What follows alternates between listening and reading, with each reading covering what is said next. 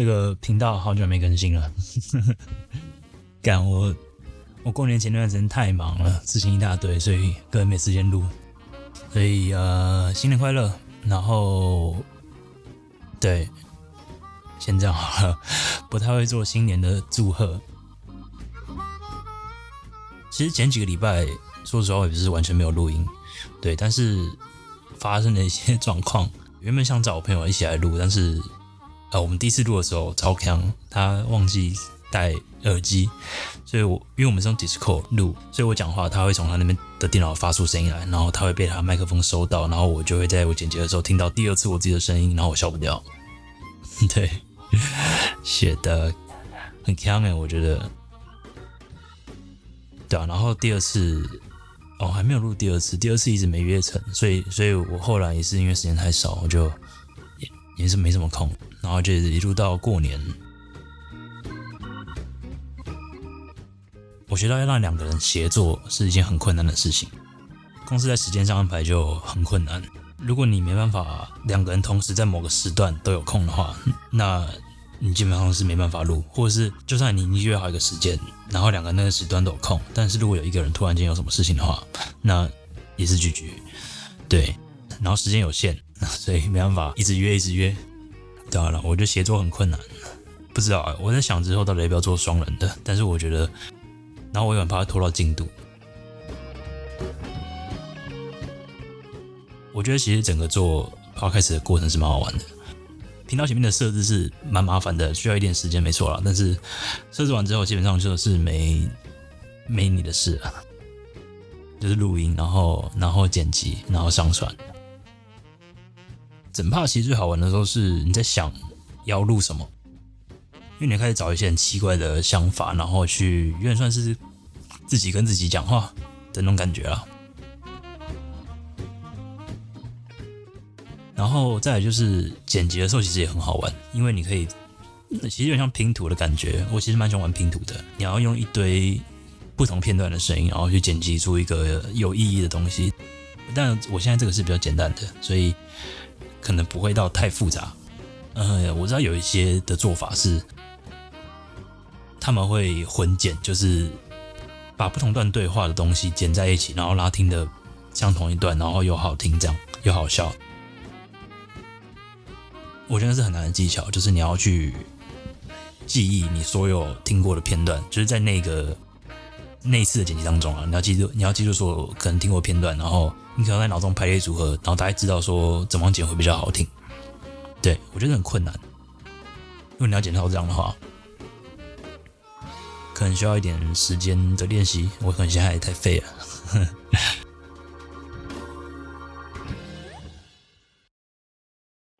我不知道台湾的节目是这样，但是中国的是，或者有一些是啊，就是呃，例如说像大嘻哈时代，它的。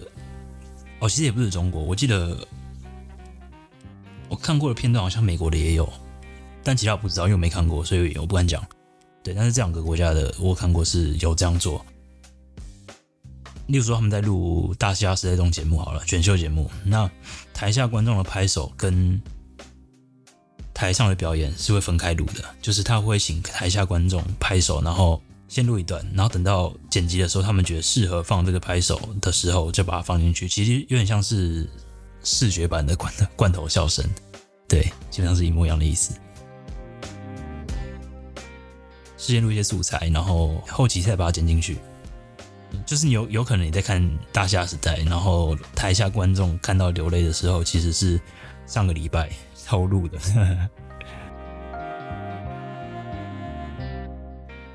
对，但是有必要啦，有必要。对一个这么商业化的节目，如果他要创造一个最好的效果的话，那我觉得这样做是有必要的。我觉得这是一个很有趣的问题，就是为什么你看到现场观众的情绪，然后或者你听到罐头笑声，你就会被传染，然后你就会跟他那个情绪同步化。对，那共情吧，我记得他那个最后名词叫这个共情。你看到画面，听到声音，会更容更容易跟画面里面的人共情，所以你就会。觉得说哦，他这个表演真的屌。其实很多剪辑上的东西都是某种心理学上的技巧，但是就看你怎么利用而已。做这几个月学到最多的就是剪辑真的很重要。啊，好了，反正过年过年大家在干嘛？我是没什么事在做，就在看电影、打游戏什么的，其实蛮无聊的。但我昨天有去我朋友家玩他的小孩，我觉得人在小时候真的是一件很开心的事情，就是你什么都不知道，然后然后你要从头开始学任何事情，包括讲话什么的，很羡慕当小孩。而且我朋友还买一个很屌的玩具，就是它是有声书，它算有声书吗？它是学台语的。书它是实体东西，然后你只要压下去，它的相对应的图片，它就会讲出相对应的台语。这样我觉得超酷。我小时候的东西，我现在台语应该不会这么烂吧？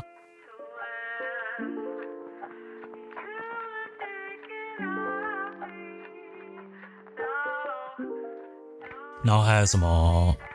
有点像 Launchpad 的东西，它是也是跟刚刚有声书有有点像，但它是板子，然后上面按钮，然后按下去就会讲出对应的东西，这样还包括什么中文、英文啊，然后好像连按还是怎样会有不一样的效果，这样对啊，很帅。现在小孩东西真的很爽诶，我记得以前好像没有这么爽，有点忘了小时候东西有记得吗？我印象最深的小时候。在玩的东西，第一个是就 BB 枪了，但是那应该是很之后了，所以我应该前面那段是没有记忆的。不知道这种小时候的记忆会不会对长大有什么影响？搞不好全部人所有的现在的想法都是跟小时候这段遗失的记忆相关，只是你忘了，然后你留些习惯在你现在的生活里，可能啊，我不知道。然后他小孩有 IG 叫 Rex R E X，蛮可爱的。可以去追踪一下。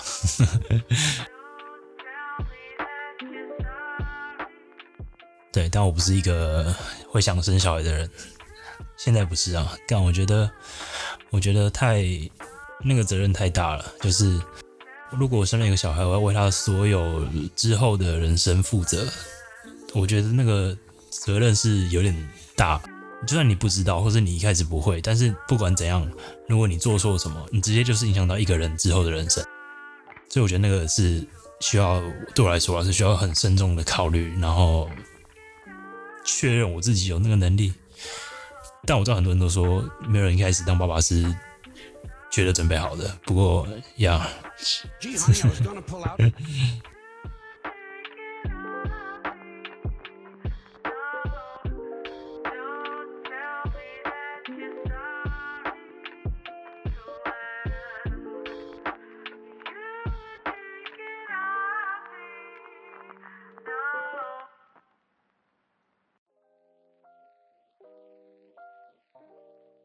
说到玩小孩，我过年在我朋友家玩小孩的时候，去看那个一个影集叫《命运航班》。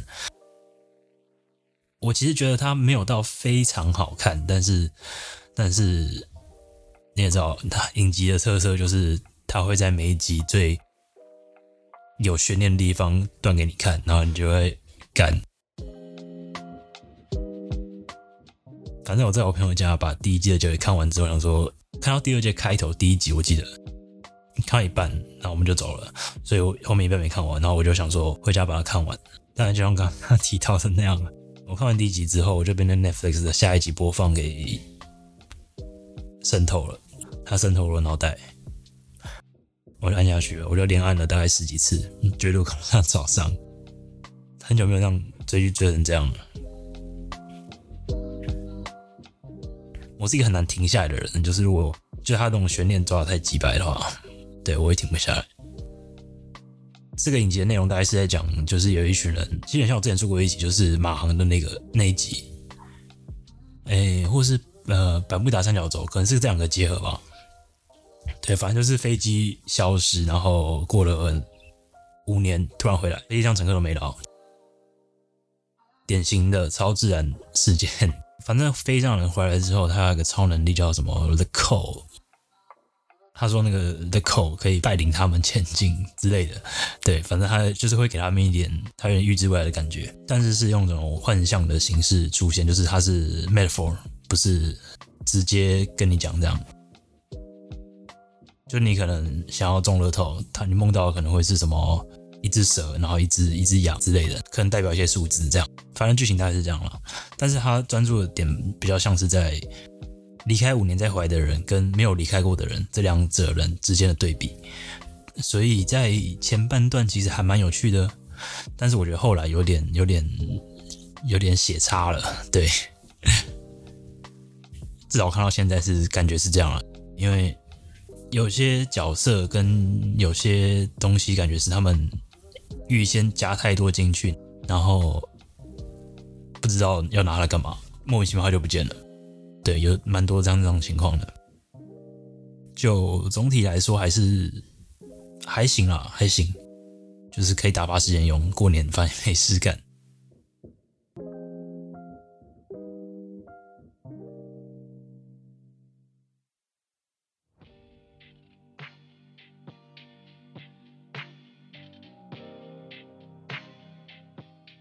讲那种超自然事件，我突然想到，我最最近看了一个新闻，好像。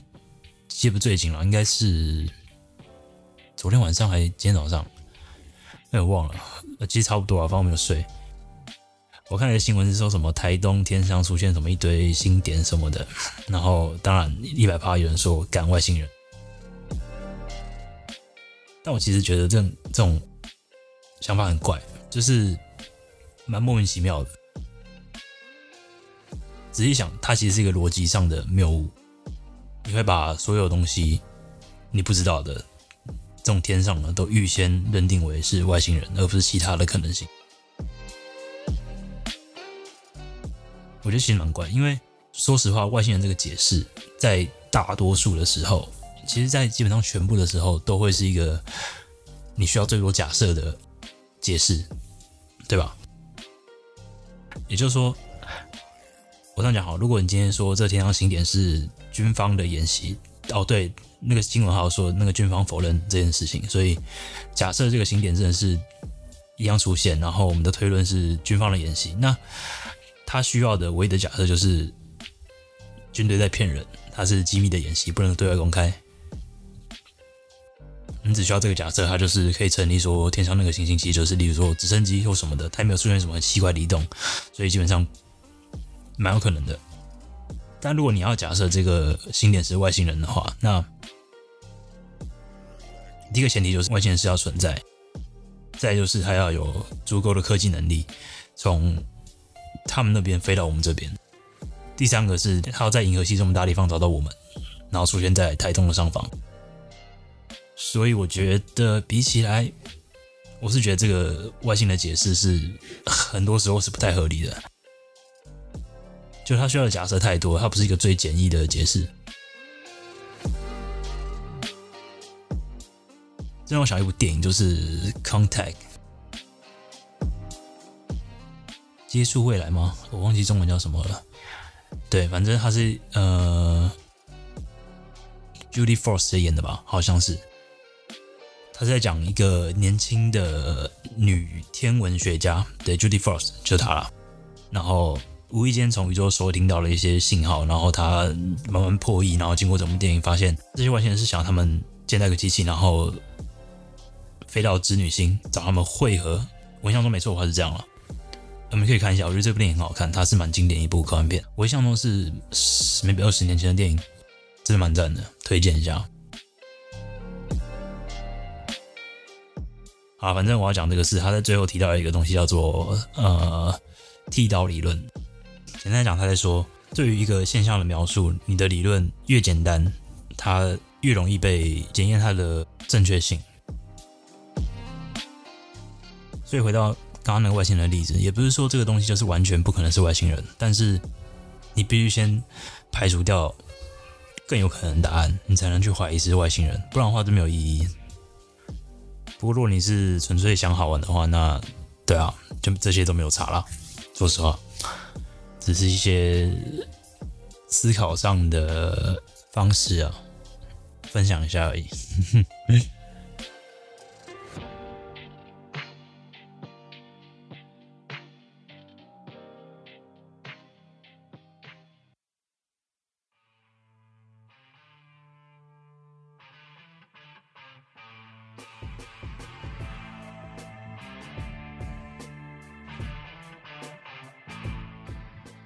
过年前就开始玩了，玩那个游戏叫《战神》，然后过年的时候把它算是三 round 都玩完了。对我觉得，若远不知道这个游戏，我大概讲一下的内容。这个系列的角色战神，他是之前是在希腊神话干爆所有的希腊神，对他的过程差不多。当然，当然中间也是有一些剧情转折，其他剧情还不错了，对啊。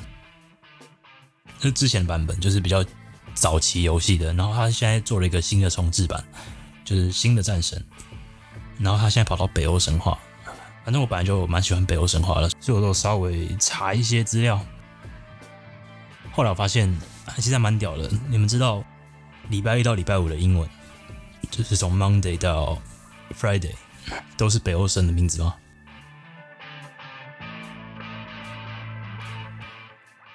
？Monday 的名字 M O N 其实是跟 Moon 这个字就月亮是同源的，然后他的我记得他的那个北欧神的名字叫做尼玛，不知道，马尼。M A N I，我没记错的话是这样。然后礼拜二的是 Tuesday，呃，我记得是 Tier，就是战神 Tier，所以礼拜二是战神日。那礼拜三有人知道是什么吗？Wednesday，很难猜，我觉得这个这个超难的。它其实是奥丁的英文，对，听起来完全不一样，但是。奥丁这个名字，其实在我记得在德文吧，它也是叫跟乌登同音或者是相近音的字啊。